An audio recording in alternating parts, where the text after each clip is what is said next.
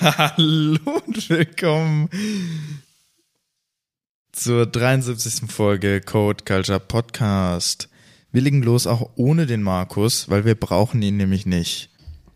Lukas hat jetzt einen äh, Aufnahmeknopf, den ich auch benutzen werde und benutzt habe. Während ich noch mein Wasser hole.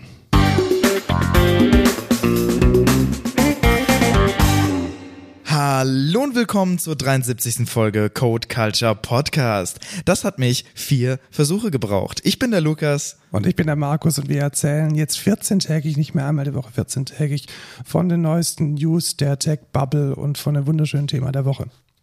Genau, wir nehmen heute am einundzwanzigsten Dezember an einem Dienstag auf. Und es ist gleichzeitig die letzte Folge in diesem Jahr. Das ist sehr traurig, aber auch mal gut Plätzchen essen muss man auch irgendwann. Genau, ich fahre einen Skiurlaub, also eher Snowboard-Urlaub. Ich kann nicht mal snowboarden, aber naja. Haben wir was gemeinsam. Also ich kann auch nicht snowboarden, aber ich fahre deswegen auch nicht in den Snowboard-Urlaub. Ja, das ist, klingt plausibel. Ja, kommen wir zum äh, Feedback und Rückblick. Du bist voller Freude. Ja, tatsächlich bin ich mega voller Freude, weil was, was ist, wann ist das? Ich habe die Shownotes gerade nicht. Also du hast ja, ein neues... Ja, genau, ich bin voller Freude, danke. Danke für die Überleitung, danke. Äh, ich äh, bin voller Freude, weil ich habe ein neues MacBook. Oh. Mit einem, also es ist ein MacBook Pro mit einem M eins Chip, zweiunddreißig Gigabyte RAM und zwei Terabyte Storage. Dann aber der M eins Pro, richtig? Genau, der M eins Pro. Also nicht irgendwie so... Der M eins Max, sondern... Nicht der Max, sondern der Pro, äh, vierzehn Inch. Und ich bin sehr zufrieden, muss ich sagen. Wir hatten ja schon letztes Mal mit heißer Nadel gestrickt die letzte Podcast-Folge schon drauf aufgenommen. Und es hat gut funktioniert, oder? Ja, tatsächlich. Und wir haben auch schon mal... Nee, haben wir nicht. Ne? Wir haben nur ein bisschen Musik rumprobiert. Wir haben ein bisschen aber Musik rumprobiert. Also ich muss sagen, auch die Audio-Plugins funktionieren überraschend gut. Mhm. Und ich habe bis jetzt nur ein V S T gefunden, das ich partout nicht starten lassen möchte. Und das ist Spaces zwei, so ein Convolution Reverb. Ah. Dummerweise der einzige und beste, den ich kenne. Deswegen ist das ein bisschen traurig. Ja, das Ding ist halt, die ganzen Plugins, die du nie benutzt, die fallen dir halt auch nicht auf, stimmt, weil du nicht startest. Nicht auf. Ja, korrekt. Ja, wobei, wobei Spaces schon beim Scannen crasht. Ah, okay. Also es landet auf der Blacklist. Ja, aber naja, ansonsten ist es fein. Also ich beschwere ja mich jetzt nicht. Genau, das Wichtigste ist, dass ich hier aufnehmen kann. Der Rest ist egal. Okay. Ja, ja, also doch, hat, hat ganz gut funktioniert. Also ich bin, ich bin sehr zufrieden. Was super gut performt, ist tatsächlich die Adobe Creative Cloud. Also das ist wie Tag und Nacht. Echt? Krass. Cool. Das heißt auch sowas wie äh, Photoshop starten und sowas. Genau, also Photoshop sta- starten ist überhaupt kein Ding mehr. Geil. Auch ich habe mal, ich habe so ein paar äh, sehr, sehr, sehr, sehr große Bilddateien. Das waren mal für das Festival, das ich mache, A eins Plakate mit dreihundert dpi oder so, sogar A null Plakate. Also wirklich absolut crazy shit mit vielen, vielen Layern und lädt wie eine Eins. Das war im Alten unmöglich. Und wir haben es ja ausprobiert, ähm, das Opus-Plugin von East West, also ein V S T, mit einem vollen Sinfonieorchester, was vorher überhaupt nicht lief, lief jetzt auf diesem M eins Mac mit einer Buffer-Size von, ich glaube, zweiunddreißig Byte oder so. Also unglaublich gut. Ja, nicer, dicer. Dann gehen wir weiter zu dem letzten Thema, das wir hatten im Podcast. Ja, genau. Wir hatten ganz frisch und fruchtig über Log four Shell gesprochen. Diese erhebliche Sicherheitslücke, die die Java-Welt befallen hat, und man muss sagen, die Entwicklungen für uns als Excentra bei uns in der Firma waren echt gut. Also wir hatten es wirklich in keinem von uns zu verantwortenden Service, nur in ein paar ähm, Microsoft oder in einem Microservice, den wir übernommen hatten. Da bin ich wirklich sehr froh drüber, und es war auch so ein bisschen falscher Alarm, weil ich gemerkt habe, dass die Log, äh, Log four J A P I, also Log four J A P I gar nicht von betroffen ist, sondern tatsächlich nur Log four J Core. Und das hat unser Leben deutlich einfacher gemacht. Was ich dann nicht so gut fand, ist, dass dann entgegen unserer ersten Behauptung dann doch auch die aktuelle Java-Version davon betroffen war. Ja. Also wir hatten letzte Woche noch die Information, dass man mit, einer aktuell, mit einem aktuellen Java-J D K den, äh, den Angriffsvektor nicht hat. Das stimmt nur so halb oder stimmte nur so halb, weil wenn nämlich die Klasse schon im Glass-Parse liegt, die über J N D I ausgenutzt wird, dann hilft auch eine aktuelle Java-J D K-Version nichts. Und äh, besonders traurig ist, dass die Damen und Herren von Log four J noch zwei oder drei Anläufe gebraucht haben, um dann tatsächlich die letzten Reste von diesem Bug zu fixen. Also wir sind jetzt auf der zwei Punkt siebzehn. Genau, drei Patches. Drei Patches. Das Schöne ist, wenn man halt den ersten Patch gemacht hat, dann weiß man wenigstens, wie es geht. Aber es wäre auch schön gewesen, wenn man jetzt nicht irgendwie das halbe Internet äh, dreimal patchen lässt. Ja, in zwei Punkt sieben haben sie dann auch eingesehen, dass ähm, irgendwie Lookups über Log-Nachrichten auch vielleicht gar nicht so geil sind. Dann haben die J N D I-Lookups einfach komplett disabled. Ja, warum man das nicht direkt gemacht ja. hat, man weiß es nicht. Man weiß es nicht. Ja. Und ähm, hatten wir letztes Mal schon die zehn von zehn? Ich glaube, wir hatten sie nee, noch nicht, gell? Nee, hatten wir noch nicht. Auch mega lustig. Also ist es, ist es eine neun Komma neun oder eine zehn? Wir lassen es mal auf Not Available und Undefined. Vor äh, allem, das Geilste war überhaupt die Sicherheitslücke danach, äh, die dann in der zwei Punkt fünf aufgetaucht ist. zwei Punkt fünfzehn meinst du? Äh, zwei Punkt fünfzehn, ja genau. Ähm, hatte innerhalb von einem Tag, in nicht mal einem Tag, direkt das fucking Scoring von irgendwie sieben Komma drei. Genau, aber diese große Sicherheitslücke genau. muss man wirklich äh, kontemplieren. Komplett und in den langen Meetings fuck? entscheiden, ob es jetzt eine neun Komma neun oder eine zehn ist, damit niemand über seinen Threshold diese Sicherheitslücke kriegt. Äh, danke für nichts. Ja, also wirklich, es wäre richtig wichtig gewesen, das direkt am ersten Tag irgendwie zehn einzustufen. Man kann es ja immer noch nee. runter, runter korrigieren. Ja, eben. Irgendwie, ich weiß es nicht. Es ergibt für mich wirklich gar keinen Sinn. Ähm, dann die andere Sicherheitslücke, die nicht so krass ist, natürlich direkt bewertet. Ist doch komplett, waren die alle im Urlaub oder was bei der fucking Datenbank da? Also ich glaube, was man jetzt gelernt hat von diesem ganzen Mist, ist, wo die Prozesse nicht gut funktionieren. Ja. Also ich glaube, wenn man ein Takeaway hat, dann Ähm, habt eure Versionen unter Kontrolle, wisst, wo was drin ist, habt einen Scanner im Einsatz und wenn man die Datenbank für einen Scanner ist, dann sollte man das Effing-Scoring relativ schnell rausbringen, weil die meisten Scanner funktionieren einfach so, dass es einen gewissen, äh, Grund, ein gewisses Grundrauschen gibt unterhalb von dem Schwellwert, das man einfach ignoriert.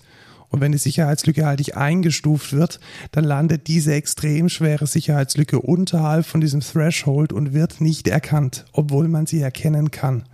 Also das ist das Hauptproblem. Das heißt, wenn diese Sicherheitslücke bekannt ist, aber noch keinen Score hat, dann denkt der Scanner, hey, ich habe eine Sicherheitslücke gefunden, die ist aber null, deswegen cool. Ja. Alles fein. Interessiert mich nicht. Wenn man da jetzt allerdings initial eine zehn setzen würde oder Ähm, schon mal eine Schätzung, vielleicht auch über einen zweiten, ein zweites Attribut oder noch ein Attribut hinzufügen. Achtung, pass mal auf, die Schätzung ist erstmal vorläufig. Du kannst es nicht speichern, sondern musst es vorläufig sehen. Gut, dann ist es halt so, aber dann würde wenigstens die Scanner anspringen. Also ganz unglücklich gelaufen. Ja, ja. Was nicht unglücklich gelaufen ist, ist das äh, Meetup, auf dem wir virtuell dabei genau, waren. Genau, wir waren auf dem virtuellen Meetup und das war sehr gut. Es ging nämlich darum, eigentlich sehr expertenlastig, aber so wollen wir das ja hier als Softwareentwickler. Es ging nämlich um Quarkus und um die unterschiedliche Performance, wenn man reaktiv programmiert. Und zwar nicht nur irgendwie reaktiv an-aus, sondern tatsächlich differenziert zwischen REST Easy Reactive und nicht Reactive, zwischen Mutiny eingesetzt und nicht Mutiny eingesetzt und zwischen Hibernate Classic und Hibernate Reactive. Speziell jetzt auch im Use Case von Quarkus, wenn ich das richtig ja, genau, noch im Quarkus, Kopf hatte. Richtig. Also genau. Alles innerhalb von Quarkus Stack, also in einem Microservice. Also ganz konkret, was kann man denn sparen an Reaktionszeit oder an Request-Response-Loop-Zeit, wenn man reaktiv programmiert? Ja, stellt sich raus. Die Hälfte. Ja, und das ist schon ganz schön viel eigentlich. Genau, also in den Lasttests, die der ähm, Vortragende gezeigt hat, kam dann tatsächlich raus, dass entgegen dem komplett imperativen Ansatz der beste tatsächlich ist, REST Easy Reactive zu nennen, zu nehmen, Mutiny zu nehmen. Also Mutiny ist so eine, ist die äh, reaktive Library, die in Quarkus eigentlich out of the box mitkommt oder nicht out of the box mitkommt, aber die ist als Extension besonders einfach verfügbar ist. Aber, und jetzt kommt, Hibernate Classic zu verwenden, weil Hibernate Reactive wohl dann wieder so viel Overhead erzeugt, dass es sich nicht lohnt. Das musst du dir auch mal vorstellen, weißt du, machst eine Reactive Library von einem, von einer Classic Library von Hibernate, nur damit die einfach langsamer ist als die eigentliche Library. Das ist, glaube ich, ähm, ziemlich peinlich. Thema verfehlt oder so. Ja, aber naja, kann ja jedem passieren oder so. Ähm, Fand ich aber spannend. Was bedeutet das? Das bedeutet, man könnte, wenn man jetzt tatsächlich verschiedene Nodes hat oder verschiedene oder einen Service, der besonders unter Last steht, könnte man, wenn C P U-Laufzeit oder generell Laufzeit der Nodes äh, der hauptsächliche Kostentreiber sind, seine Kosten halbieren. Ja. Ich denke, das kann man so schon sagen, oder? Also wenn die, wenn man auf fünfzig Prozent der Instanzen verzichten kann, dann ist es potenziell eine Einsparung von fünfzig Prozent für genau diesen einen Service. Und ich denke, da lohnt sich es auf jeden Fall, die wichtigen Dinge, die man hat und die, die reaktionskritisch sind, mal mit einem reaktiven Anstrich zu versehen. Ähm, REST Easy Reactive einzubauen ist relativ einfach. Also das ist letzten Endes ähm, das Austauschen von ein paar Annotationen und von einer Abhängigkeit, wenn man komplett Mutiny In, also auch in den Repositories verwendet, ist es ein bisschen eine Pain. Also da muss man schon arg refactoren, um dann komplett reaktiv zu sein. Also praktisch von dem, von dem Schritt, in dem die Session, die Datenbank-Session die Objekte liefert, äh, nicht die Objekte, sondern die, die serialisierte Dings, was da rausfällt und dann in die Objekte serialisiert. Ab dieser Stelle muss man die ähm, Äh, muss man die deserialisiert. Ab dieser Stelle muss man Mutiny schon einsetzen, sonst funktioniert es nicht. Ist ein bisschen Refactoring, aber wenn man irgendwie nur so einen Feldwald-Wiesen-Service hat, der halt irgendwie ganz, ganz, ganz viel machen muss, dann ist es, glaube ich, auf jeden Fall den Aufwand wert. Ja, was vielleicht auch den Aufwand wert gewesen wäre, wäre äh, bestimmte Daten zu löschen. Ja, genau. Also ich habe ja mal Informatik studiert. Unter anderem habe ich die schöne Vorlesung Informatik vier im Sommersemester zweitausendsechs besucht.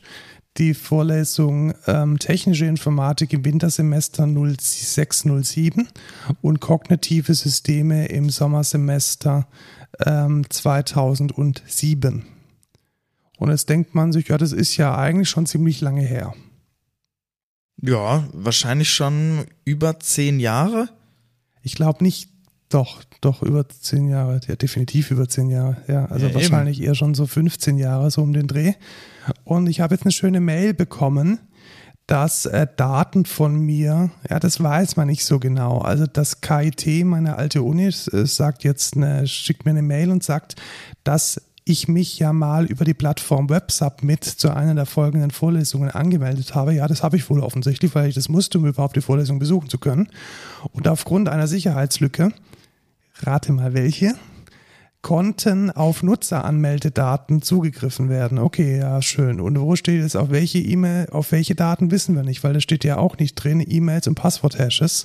Und dann steht hier unten noch irgendwo drin, dass es auch potenziell möglich sein Kette können, dass Prüfungsergebnisse drin sind, aber die finden sich nicht in den veröffentlichten Daten. W T F?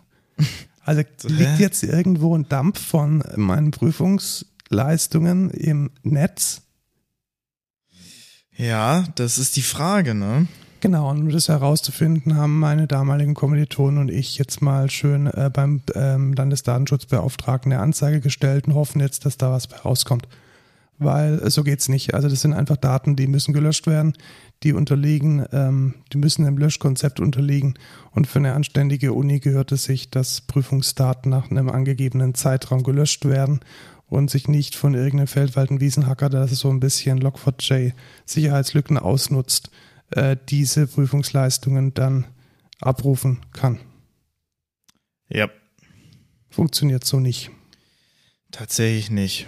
Ähm, was vielleicht noch eine interessante Statistik zu dem ganzen Log four j Debakel ist, ähm, ist ein Blogpost von NetLab, die ähm, so einen, ja, die haben einfach mal Scanner mit verschiedenen Honeypots quasi auf der ganzen Welt verteilt oder hatten halt ein paar und ähm, haben dann mal geguckt, von wo kommen denn die meisten Scanner, die für Log four j ähm, Vulnerabilities suchen, und tatsächlich die meisten kamen einfach aus Deutschland mit weitem Abstand, also fast doppelt so viel wie der zweite Platz.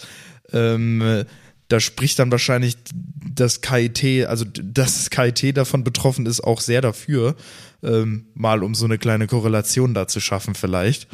Ähm, sonst als nächstes kamen die Niederlande, danach China, dann die United States und dann ganz weit abgeschlagen irgendwelche anderen Länder tatsächlich. Das ist spannend, da müsste man jetzt vielleicht auch nochmal herausfinden, ob ja welche, ob da tatsächlich technisches Interesse dahinter stand, diese Sicherheitslücken zu identifizieren, oder ob tatsächlich auch Angriffe gefahren wurden. Ja, tatsächlich. Das wäre ganz interessant, aber die haben jetzt auch wirklich nur geguckt, wer hat denn jetzt hier direkt vor für irgendwie ähm, achttausendeinundachtzig oder acht neun acht drei gesucht. Das sind, glaube ich, direkt, genau, Apache Flink und Apache Solar. Ähm, ja, die klassischen großen Angreifbaren. Genau.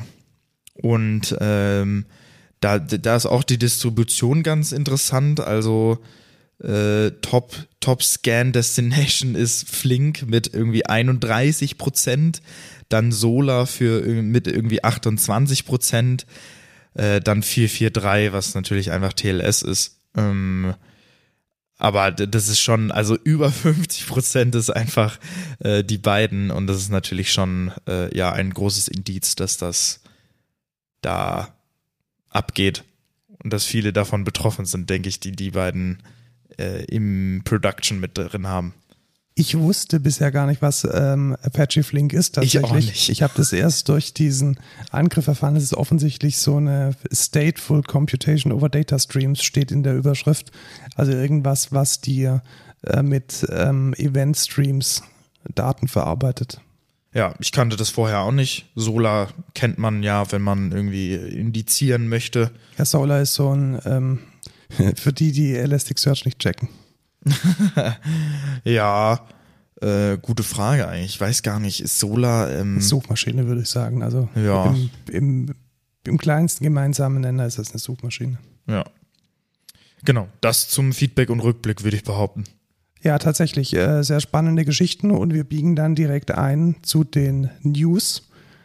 Ähm, In your face, Tesla. Genau, Transparenzerlass. Wir arbeiten für Mercedes-Benz, aber ich habe es trotzdem aus den Medien erfahren. Mercedes-Benz ist der erste Anbieter, der ein Approval für Level drei ähm, autonomes Fahren bekommen hat.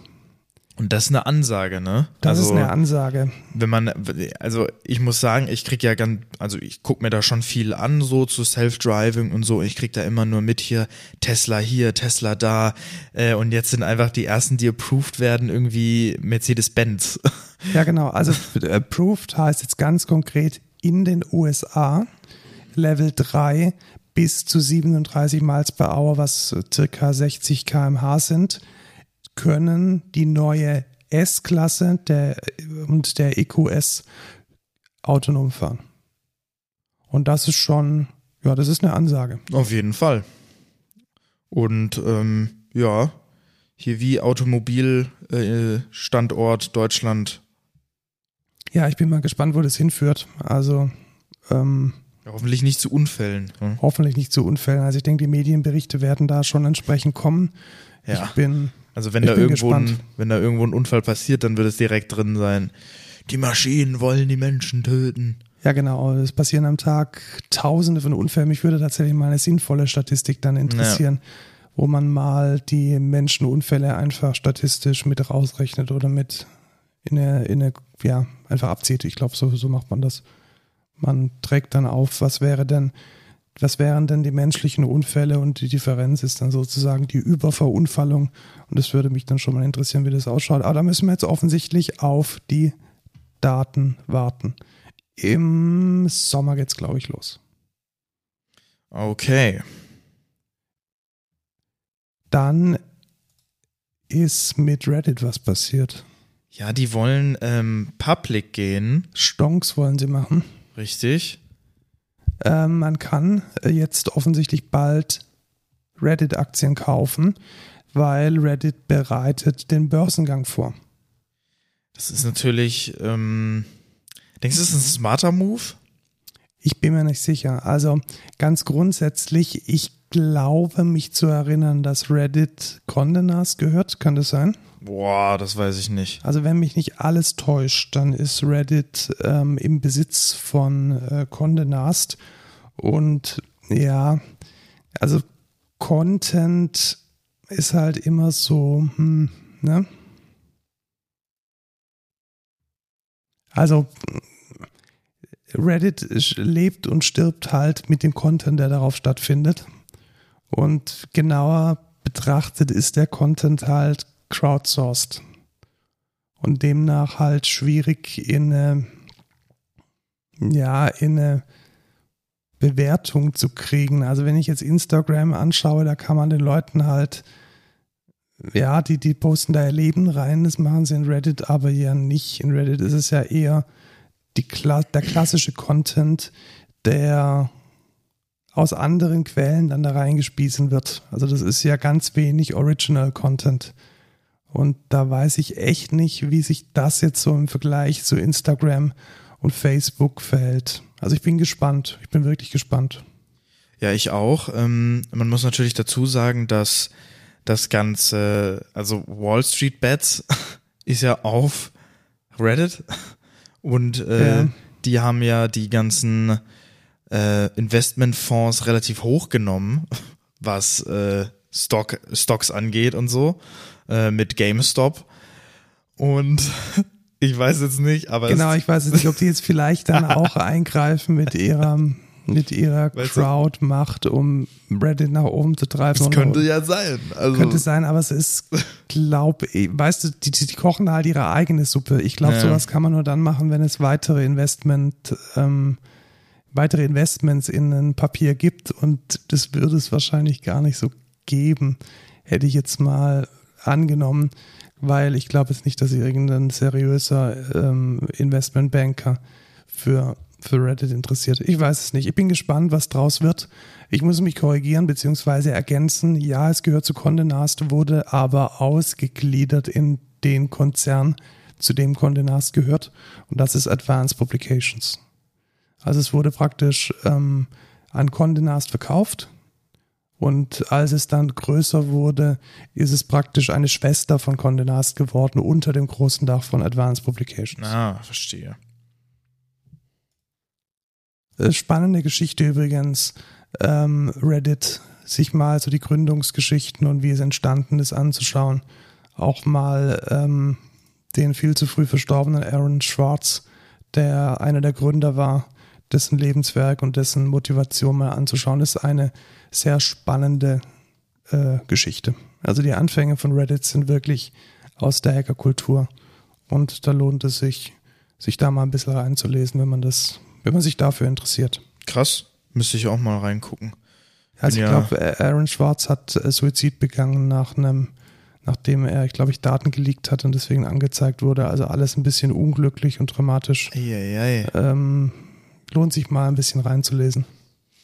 Ja, ich wollte nur noch sagen, dass ich eigentlich ein ganz großer Reddit-Fan bin, weil das ist eine coole Plattform eigentlich. Ja, also man hat immer gute Unterhaltung und gute, also einen, einen sehr, sehr guten Mix aus Unterhaltung und Information, finde ich. Ja, finde ich auch. Also es ist durchaus, es gibt mega serious Dinge mit wirklich, wo sie Experten über Expertenthemen unterhalten und zwischendurch halt irgendein Meme.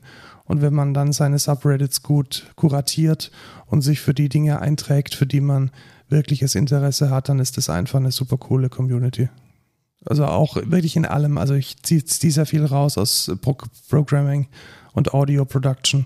Da lernt man immer mal wieder was dazu und zwischendurch gibt es da lustige Bilder. Ja, für mich DevOps auf jeden Fall und Kubernetes äh, sehr nice Subreddits. Kommen wir zum nächsten Thema, was nämlich nicht so nice ist, ist Telegram.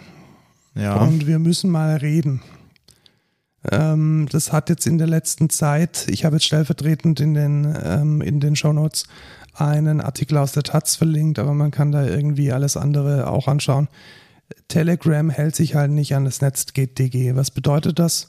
Das heißt, eigentlich müsste nach deutschem Gesetz jedes soziale Medium über eine Anzahl von x Usern, und dazu gehört Telegram definitiv dazu, einen Ansprechpartner in Deutschland anbieten, um das hiesige Netzwerkdurchsetzungsgesetz äh, umzusetzen. Was bedeutet das? Irgendwelche illegalen Inhalte, also Dinge, die, die in Deutschland nachweislich illegal sind, werden dort geteilt, werden publiziert, werden gebroadcastet, und dann muss Telegram eigentlich auf einen Hinweis, zum Beispiel von einem Richter oder von, einem, von einer Polizeibehörde, diesen Inhalt sperren, vom Netz nehmen.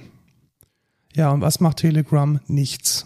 Also Telegram äh, brüstet sich damit auch ganz offiziell, Briefe, Post, Anfragen von Staaten und Behörden ganz grundsätzlich zu ignorieren. Kritisch. Und das kann Telegram machen, weil sie ihre Zentrale, nachdem sie zuerst sich, glaube ich, in Russland gegründet haben, jetzt in Dubai sind und dort eben rechtlich angreifbar sind. Es gibt da verschiedene Dinge.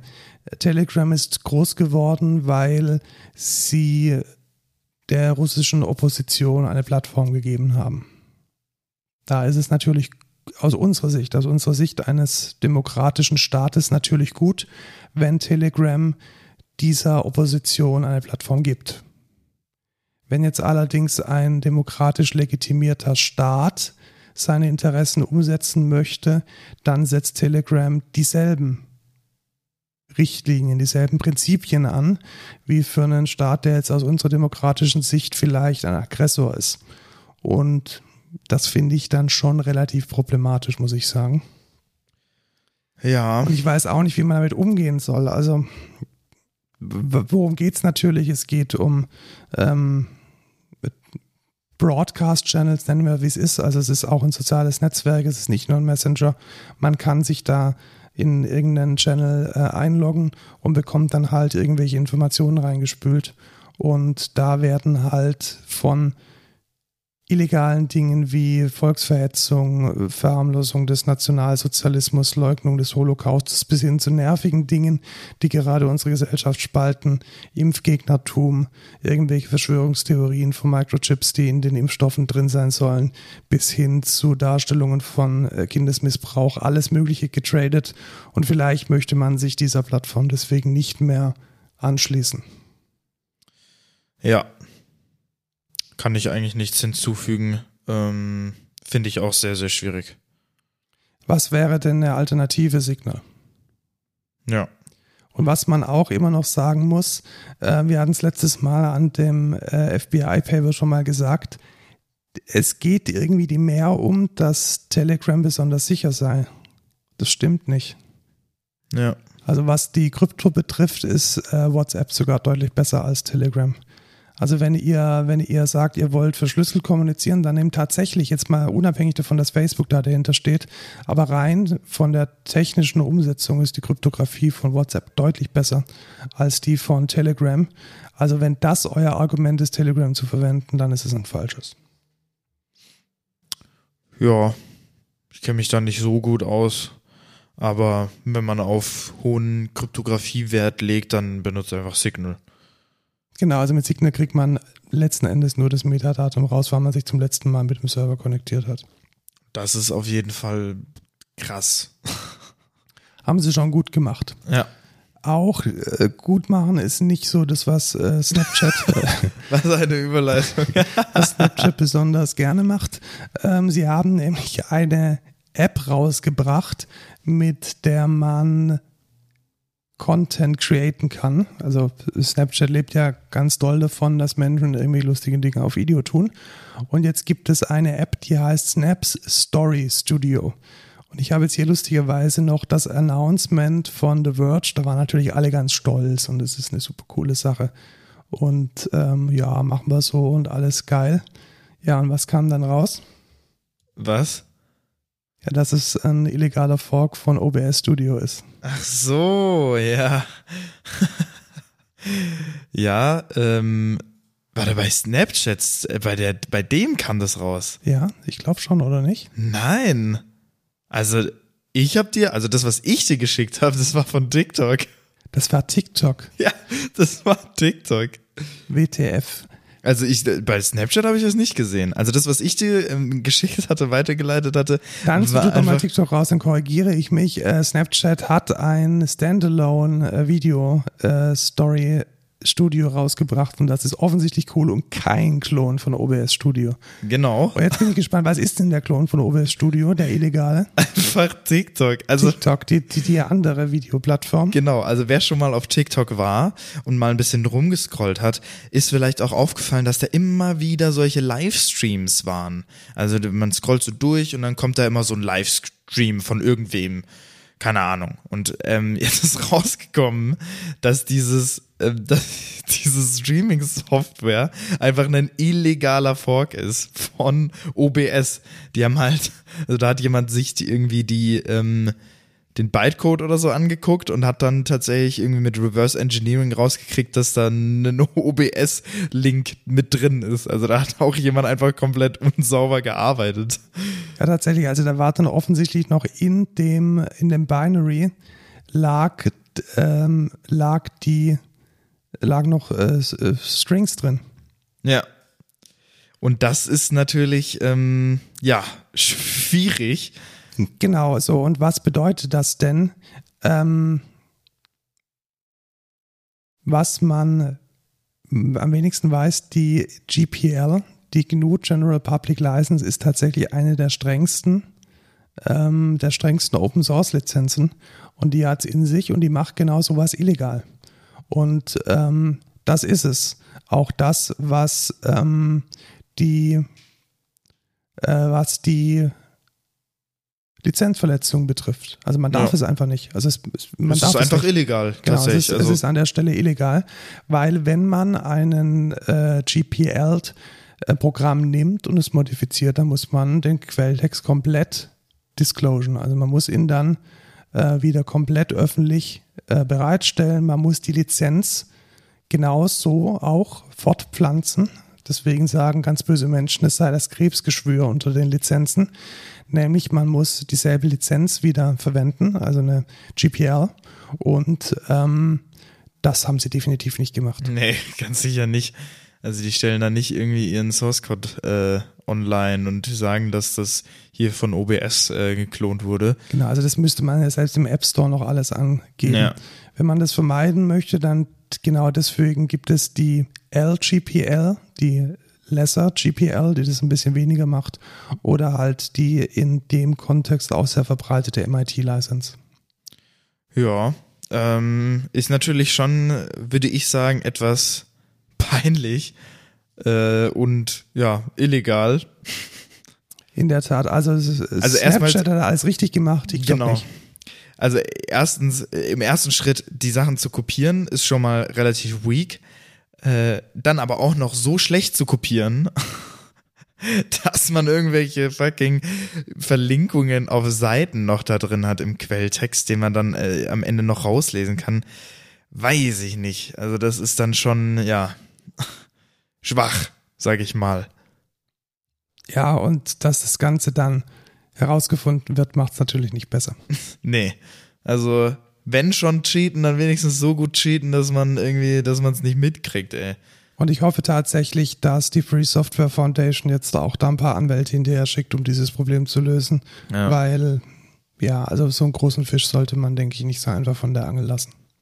Ja, ähm, da gibt es tatsächlich auch noch andere Lizenzprobleme gerade mit O B S. Und zwar gibt es auch diesen Streamlabs O B S-Client. Also wer mal irgendwie auf Twitch gestreamt hat, ähm, hat das wahrscheinlich auch schon mal mitgekriegt. Ähm, auch ganz interessante Geschichte. Die heißen einfach Streamlabs O B S. Die haben vorher O B S gefragt, also das, das Team von O B S, ob die den Namen verwenden dürfen. Die meinten nein und haben das dann einfach trotzdem gemacht. Ist halt auch, weißt du, so cocky. Wie kann man denn, wie kann man denn vorher fragen und dann einfach so, ja fuck it, machen wir einfach trotzdem. Ja gut, aber ich glaube, drei Buchstaben zu Trademark wird echt schwierig. Ja, aber die, das heißt halt, also das, der eine heißt O B S und das andere heißt halt Streamlabs O B S. Also man muss sich halt, also was die halt verhindern wollten, ist, dass Streamlabs so rüberkommt, als wenn es direkt mit O B S associated wäre, was es ja nicht ist. Ja, das ist, ist ja nicht, genau. Die eigene Company und so. Das ist nur ein Fork von O B S. Ich meine, das sagen die auch öffentlich. Natürlich, wenn die O B S im Namen haben, ist es auch irgendwo klar. Aber es ist natürlich trotzdem nochmal was, wenn die gefragt werden, dann sagen die nein und dann machen die das halt trotzdem. Es ist halt schon, ja, da hat jetzt O B S anscheinend zwei äh, Sachen zu klären, würde ich mal behaupten. Ja, und wenn man dann aber auch mal überlegt, also ich glaube, da gab es auch mal so eine, ich glaube, ich bin mir nicht mehr sicher, entweder war es F F M P E G oder eine dort verwendete Library. Da hat mal aus Spaß einer der Entwickler von dieser Library ein Video auf YouTube hochgeladen, von dem er wusste, dass es wegen einem Bug diese, diese Software crasht. Okay. Und was ist passiert? Das Video wurde nie transkodiert. Also es ist tatsächlich, ist tatsächlich nie fertig geworden. Also ja, hat auf YouTube im Hintergrund natürlich äh, F F M P E G und die ganzen Kollegen im Einsatz. Also da sind wir wieder bei dem Thema, das wir letztes Mal hatten. Diese ganze Enterprise-Welt, die rennt halt auf einem ganzen Sack voller Open-Source-Software. Und die Frage ist, ob da so viel zurückkommt, ich weiß es nicht. Ach krass, ich sehe jetzt gerade, das sind ja ganz alte News, die ich hier gerade auch ähm, kundgebe. Und zwar hat Streamlabs sich jetzt schon umbenannt. Die hießen nämlich vorher immer Streamlabs O B S und die heißen jetzt einfach nur noch Streamlabs. Tatsächlich. Ich, ähm, der Artikel ist verlinkt in den Shownotes. Ähm, Tatsächlich, ja. Wenn man Streamlabs O B S ist now Streamlabs Desktop. Genau. Also die haben das schon auf den Deckel gekriegt, auf jeden Fall von, von O B S. Ähm, und dann wird TikTok jetzt wohl der nächste sein, würde ich mal behaupten. Hoffen wir es. Hoffen wir es, dass die Free Software Foundation ihre Lizenz auch entsprechend einfordert. Aber dann reden wir doch nochmal ganz kurz, ähm, weil wir jetzt dem, dem Snapchat hier ein bisschen wehgetan haben, äh, noch über die neue App, die diese jetzt rausbringen, äh, die jetzt gerade in der Beta ist. Story Studio ähm, sieht für mich nach äh, TikTok aus. Ja, äh, nee, also die Idee ist tatsächlich, dass man ähm professionelle TikTok-artige Videos mit dieser App machen, tatsächlich auch unabhängig ist von Snap. Das finde ich eigentlich einen recht bolden Move, muss ich sagen. Tatsächlich. Aber wahrscheinlich gibt es so eine deep Integration. Natürlich gibt es eine deep Integration ja. Und der Share-Button nach Snap ist natürlich der größte. Keine Frage, aber ganz grundsätzlich ist Story Studio, denke ich schon, eines der fortschrittlichsten A R-gestützten Video, ähm, Video-Plattformen, würde ich jetzt schon mal sagen. Ja, ich finde immer, dass Snapchat so ein bisschen ausstirbt, weil, weiß ich nicht. Ja, die haben den Knall nicht gehört. Also die sind von TikTok definitiv rechts überholt worden. Ja, und von Instagram irgendwie auch. Also ich sehe fast niemanden mehr, der Snapchat-Stories benutzt. Und das, erinnerst du dich noch, ganz am Anfang hatten wir mehrmals davon berichtet, welchen bolden, welche bolden Moves und welche Arroganz der Snapchat, äh, Snapseed-C E O hatte und hat gegenüber Ähm, äh, Mark Zuckerberg, ja, ja. Tja, hätte er dann doch damals mal für ein paar Milliarden das Ding besser verkauft, weil so viel ja. ist es jetzt definitiv nicht mehr wert. Ja, vielleicht ändert sich das jetzt ja mit der neuen App, aber ich bezweifle es. Ich bezweifle es auch und die A R-Brillen beziehungsweise alles, was da irgendwie in Richtung Augmented Reality und Brille ging, das hat ja auch überhaupt nicht funktioniert. Ich habe keine einzige Person nee. jemals mit so einer, so einer Brille gesehen. Aber vielleicht ist es in den U S A voll der Hit. Ja, vielleicht weiß ich nicht. Drei Freaks in San Francisco oder so, aber ja, ja. Irgendwelche YouTuber haben sich das bestimmt geholt und dann. Die ähm, haben es geschenkt bekommen, damit sie ja, wahrscheinlich, kriegen. Genau. Product Placement. Gut. Kommen wir zum Thema der Woche. Ähm, ich wollte mal ganz lose anfangen, ein bisschen zu schnacken über ein Produkt, welches uns vielleicht noch in die nächsten, in die nächsten Folgen begleiten wird, nämlich die Zukunft. Die Zukunft T M. Also, äh, die, ich habe überlegt, wo ich es aufhänge und ich möchte es jetzt mal ganz hoch aufhängen. Du kennst ja den Film Matrix. Ist es zu hoch? Ist es geil, also Leute, ihr müsst halt wissen, ich weiß, was das Thema ist und ich finde diese Einleitung einfach viel zu geil. Okay, ja, ich kenne den Film Matrix. Genau, und jetzt, jetzt, will, jetzt will die Menschheit, die Menschheit konvergiert ja gegen, gegen die Matrix. So. Und jetzt äh, gibt es Neo. Jetzt gibt es ähm, da verschiedene Dinge, die in diese Richtung gehen. Also eines ist sicherlich Metaverse von Facebook, ehemals ja. Facebook, heute Meta. Und dann kommt da jetzt auf einmal auch so eine Firma namens Nvidia um die Ecke. Wer ist das denn? Und macht was Ähnliches. Dieser, dieser Grafikkartenhersteller. Ja, genau. Und was ist das jetzt? Also ich, die Rede ist von Omniverse. Ähm,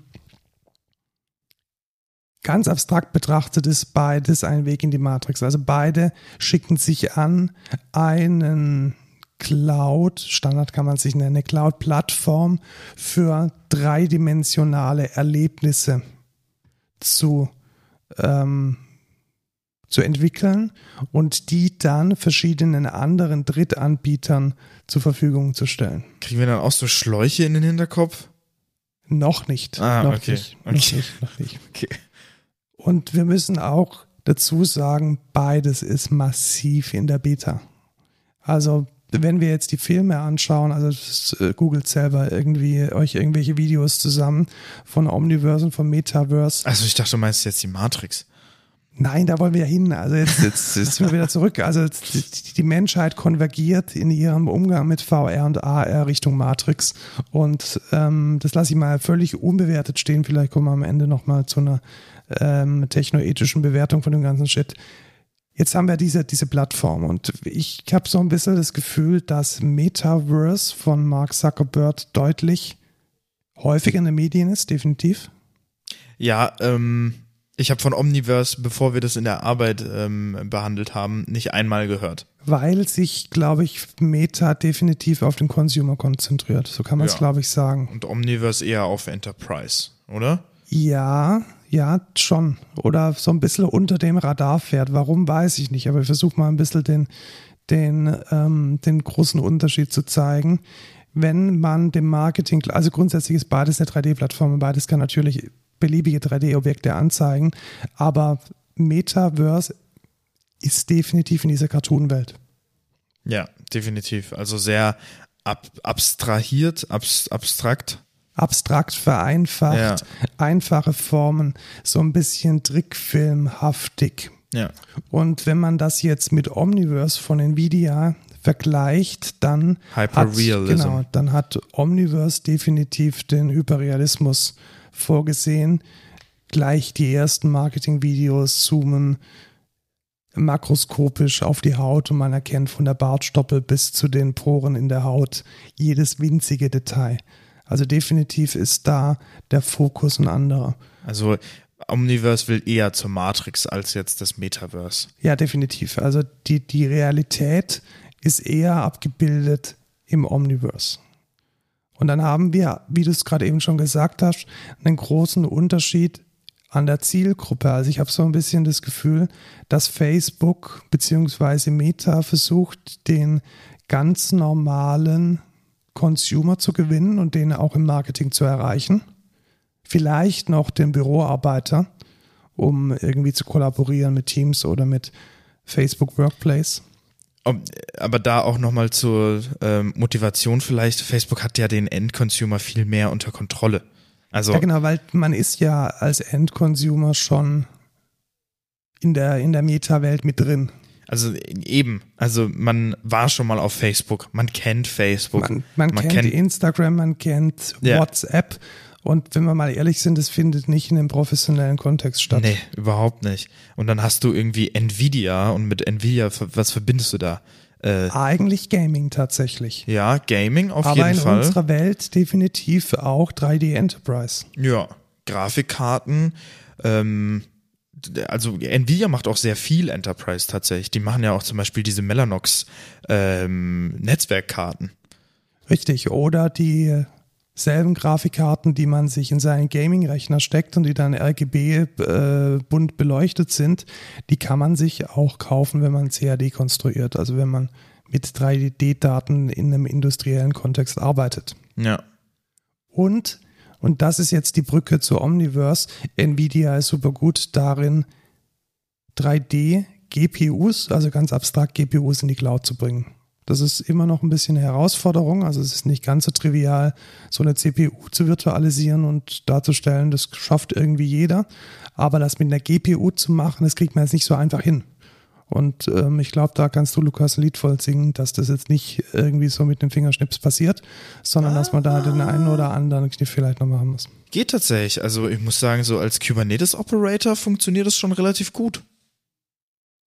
So verteilt in einem Kubernetes-Cluster. Das heißt, man, man hat jetzt, wir haben jetzt die, haben wir überhaupt irgendwo eine, eine Nvidia drinstecken? Ja, ich denke, in, in unserem äh, ein Single-Node-Cluster tatsächlich. Richtig, und das hat funktioniert dann? Genau, das funktioniert auch ähm, relativ gut. Also da kommt von Nvidia direkt so einen Operator mit, den die entwickelt haben, und äh, den deployst du in deinem Cluster, und der geht dann über die Hardware direkt an die Grafikkarte, und die wird dann quasi als so Computing-Pod äh, äh, bereitgestellt.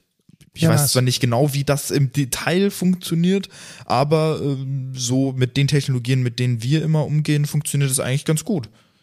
Und das braucht man de facto auch. Also, und da kommen wir jetzt, glaube ich, zu dem großen Unterschied zwischen Metaverse und Omniverse.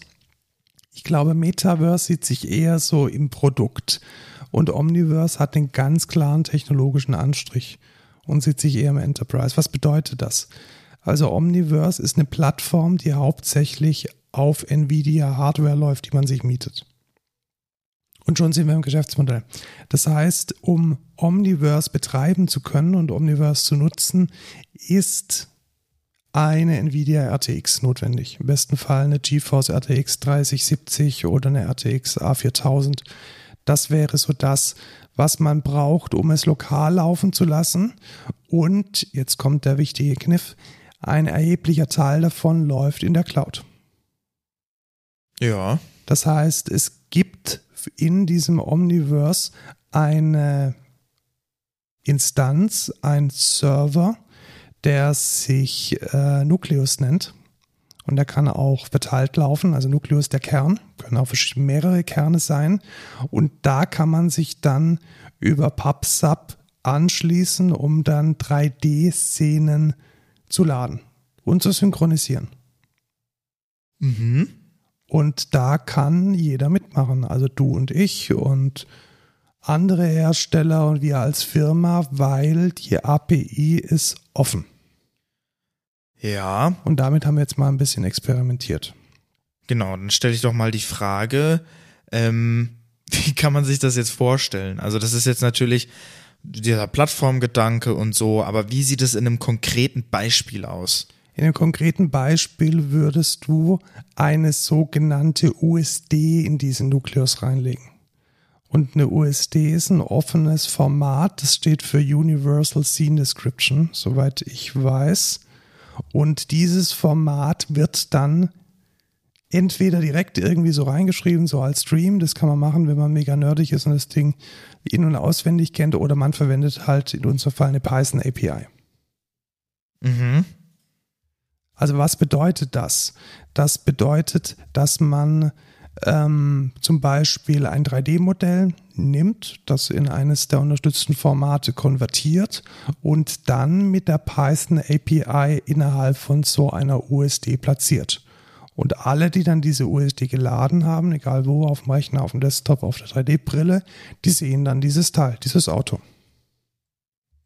Aha, das heißt also, ein konkreter Use Case wäre jetzt mal, ich möchte mir ein Auto visualisieren. Genau, du möchtest dir einen Digital Twin visualisieren.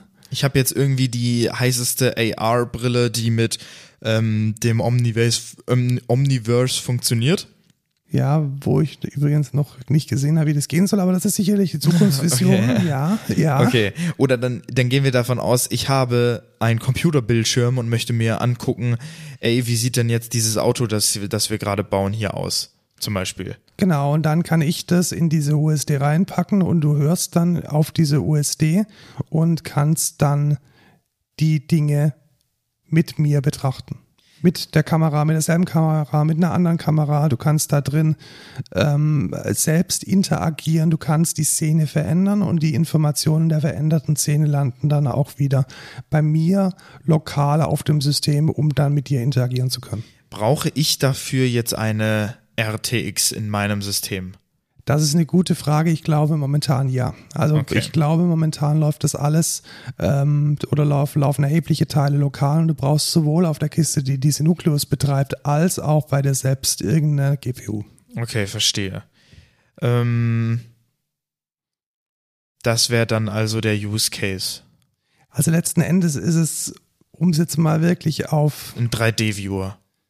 ja, ja, tatsächlich. Oder? Also jetzt runtergebrochen. runtergebrochen aber im jetzigen Stand wäre es jetzt ein einfach ein synchronisierter drei D Viewer. Ja, genau. Ja, ein synchronisierter okay. drei D Viewer mit einer skalierbaren Architektur dahinter. Ich glaube, das ist okay. das Wichtige. Verstehe. Und mit diesem Nucleus kommt auch noch so eine Key-Value-Datenbank, mit der man dann die... Redis.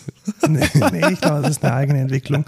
Weil es, ist eine, so weil es ist eine Graph-Datenbank und ja, diese okay. Graph-Datenbank macht dann auch noch die G P U besonders gut zunutze, whatever. Und man kann dann da letzten Endes Attribute an den drei D Modellen speichern.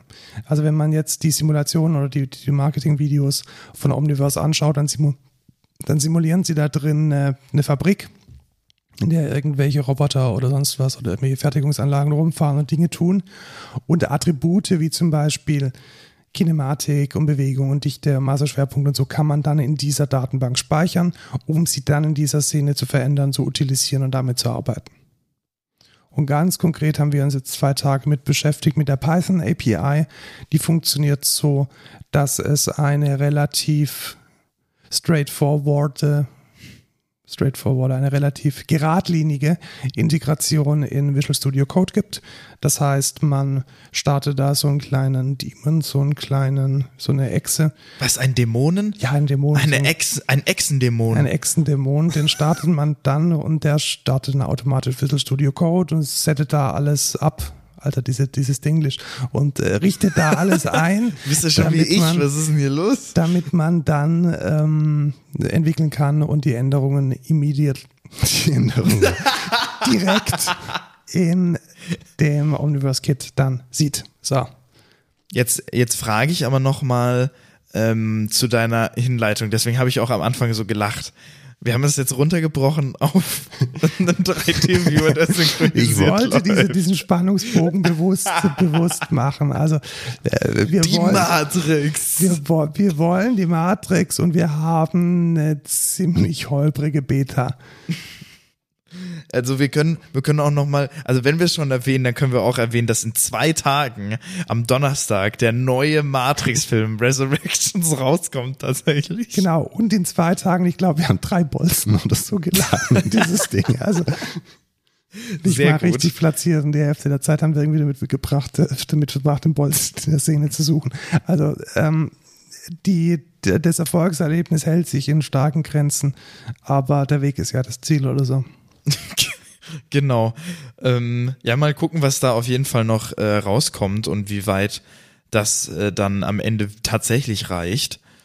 Ähm also wir bleiben dran. Die Demos sind echt vielversprechend. Also ich glaube, für so ganz dedizierte, ausgefeilte Use Cases ist das höre ich oft Ding. Übrigens. Die Demos sind mega vielversprechend. Das äh, gibt's öfter, ja. Also mir gefällt halt die Architektur. Es ist eine offene ja. Architektur und man kann sich off- offensichtlich über eine offene A P I daran beteiligen. Man kann seine Assets über alle möglichen Quellen importieren und dazu gehört sicherlich auch bald das eine oder andere C A D-System und das finde ich alleine schon super. Also ich wüsste jetzt nicht, wie das mit Metaverse geht und äh, dass es mit äh, das so drei D-Experience-Plattform nicht geht, ist, denke ich, hinlänglich bekannt. Es ist einfach Closed Source und Ähm, proprietär.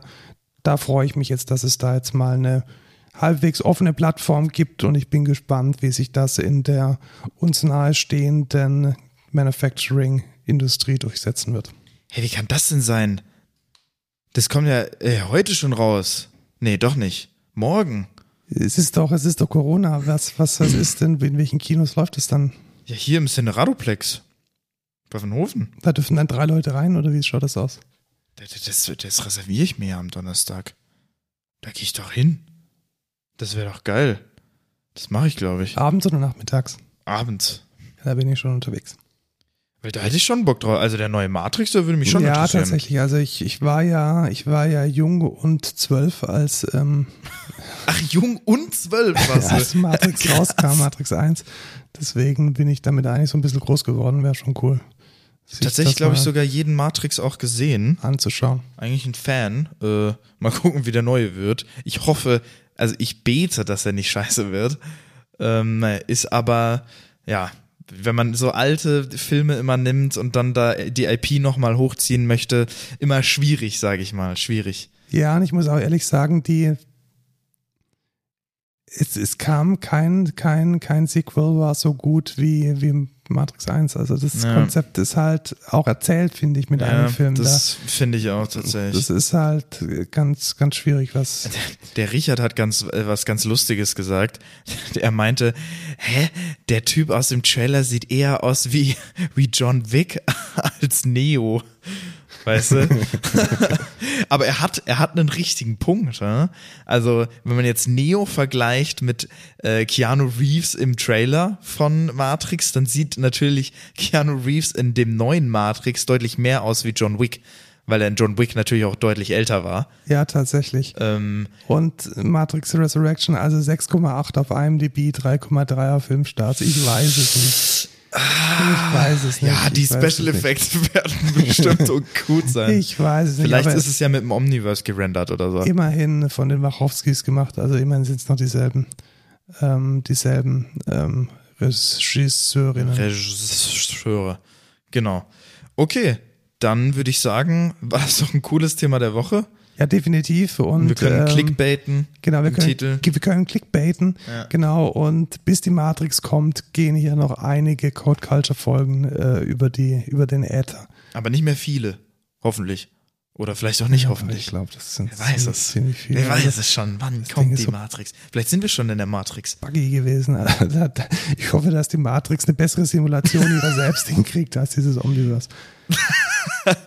Ja. Ähm, gut. Kommen wir zum äh, Dings der Woche. Code äh, der Woche. Code der Woche. Make JSON grabbable. Ja, genau. Also wie oft hattest du schon das Problem, dass du einen JSON hast, das riesen, riesengroß ist und du dann gedacht hast, Mensch, wie finde ich denn jetzt in diesem JSON die Zeile, die ich suche? Ja, jetzt kommt der meine ernüchternde Antwort. Tatsächlich habe ich das sehr selten. Also es gibt eigentlich nie Sachen, wo ich dann wirklich sage, okay, ich muss jetzt im, in der Command-Line die JSON kreppen. Also das passiert mir eigentlich eher weniger. Ich öffne die dann halt in irgendwie Visual Studio Code und suche da drin. Ja, aber oftmals hat man ja zum Beispiel die, also es kommt tatsächlich oft vor, dass ich eine JSON habe, eine gewisse JSON-Struktur und ein Attribut gibt es dann in verschiedenen Objekten, zum Beispiel I D. Okay. Und ich suche jetzt aber ganz konkret von meinem von meiner Person die I D. Und wenn ich dann nach I D gleich eins, zwei, drei suche, dann habe ich potenziell viele, viele, viele, viele andere Entitäten am Haken, die ich nicht möchte, weil ich ja von meiner Person die I D möchte. Mhm. Und da kann ich auch nicht sauber in einem Texteditor suchen, weil ein Texteditor das gleiche Problem hat. Er findet halt auch dann nur zeilenweise eben eine I D gleich eins, zwei, drei. Mhm. Und jetzt kommt's, dafür gibt's ein Tool. Und dieses Tool heißt ähm, Gron. Und das macht nichts anderes, so, du als willst, dein JSON zu flatten. Ah, jetzt verstehe ja, genau. ich. Du willst quasi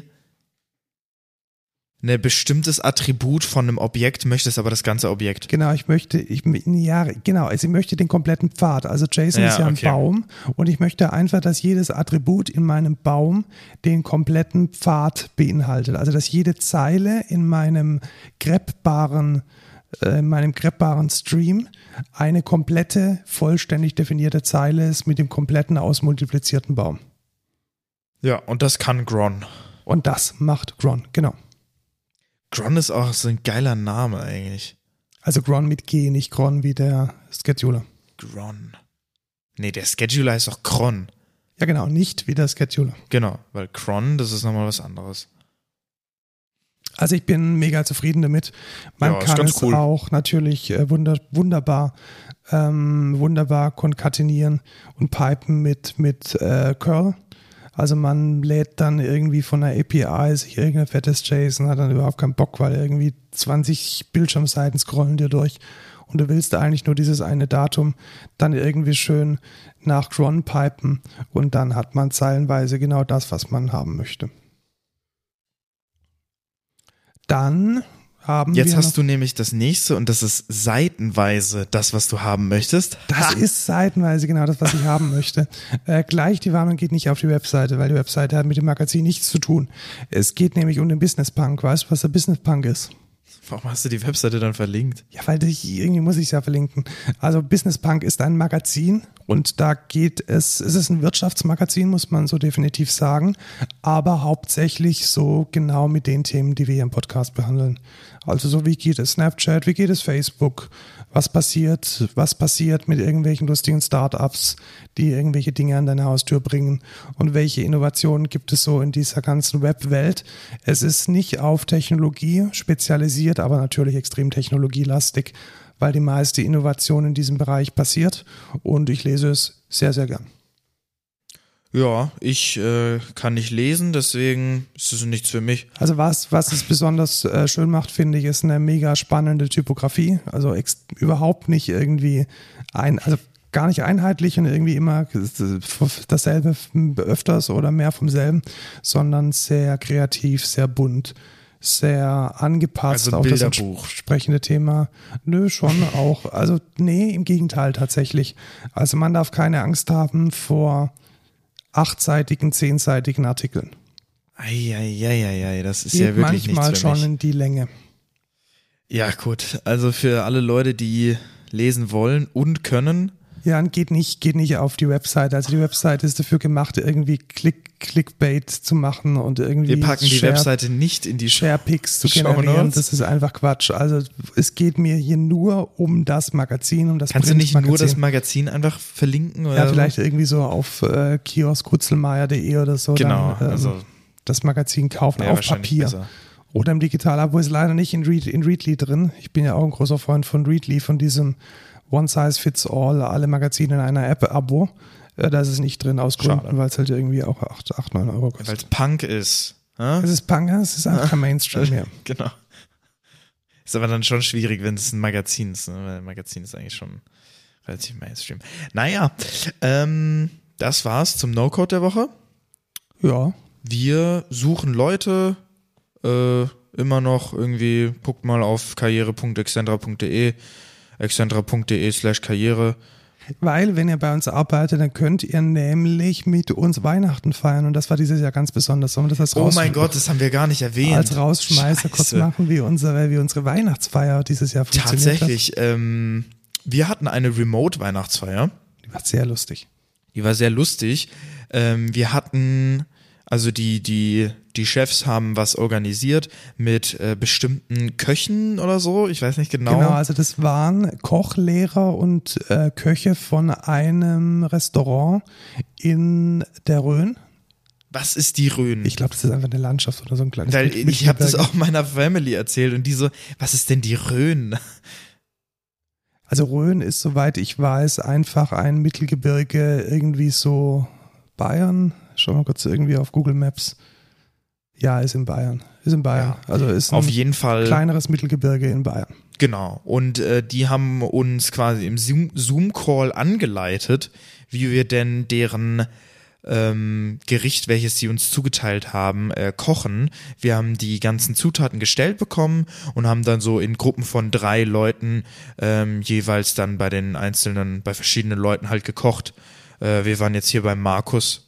Und ja, war ganz lustig und sehr lecker. Genau, hat mega Spaß gemacht. Es war sogar so lecker, dass wir jetzt vor dem Podcast einen Teil dieses Essens nachgekocht haben. Ja, und ich bin verdammt voll.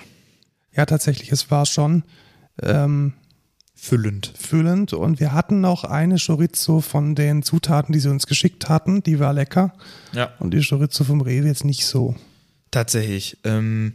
Vielleicht erzählen wir noch, was es noch alles so gab. Also als Vorspeise gab es ähm, quasi Tapas mit ähm, selbstgemachter Aioli, äh, selbstgemachtem Ciabatta-Brot und äh, einer gebratenen Chorizo. Genau, wir haben dann auch so einen äh, portugiesischen Tongrill bekommen, in dem man unten Ethanol reinkippt und äh, den dann anzündet.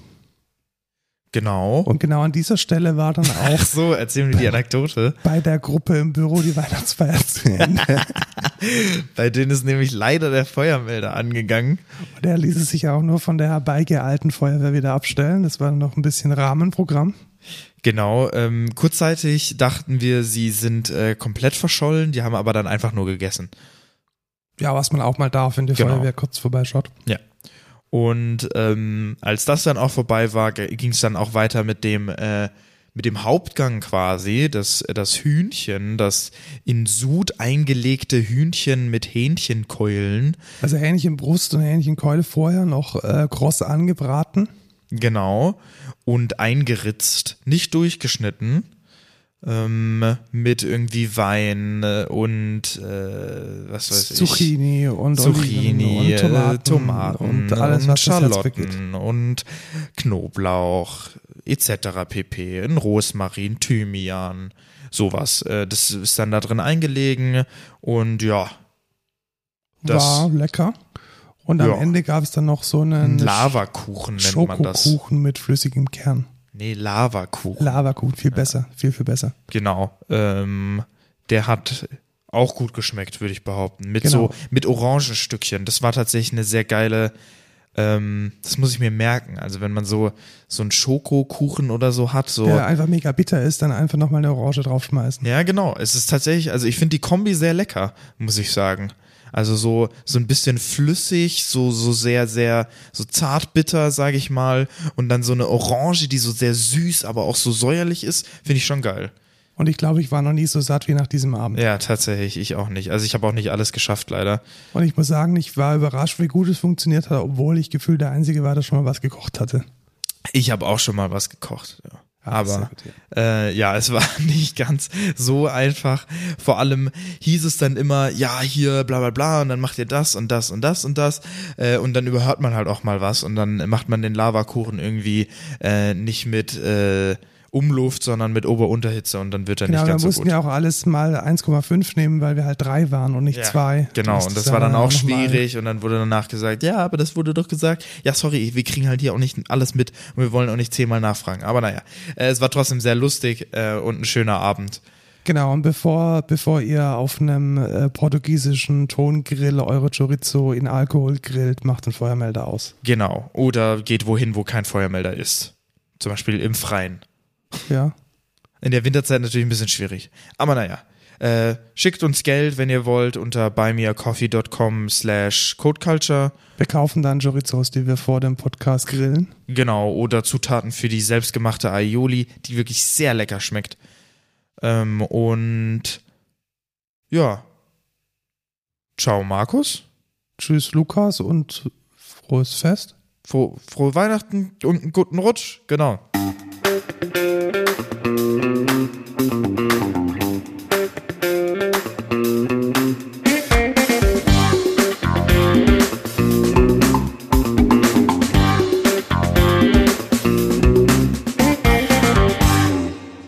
Frohe Ostern. Frohe, nee.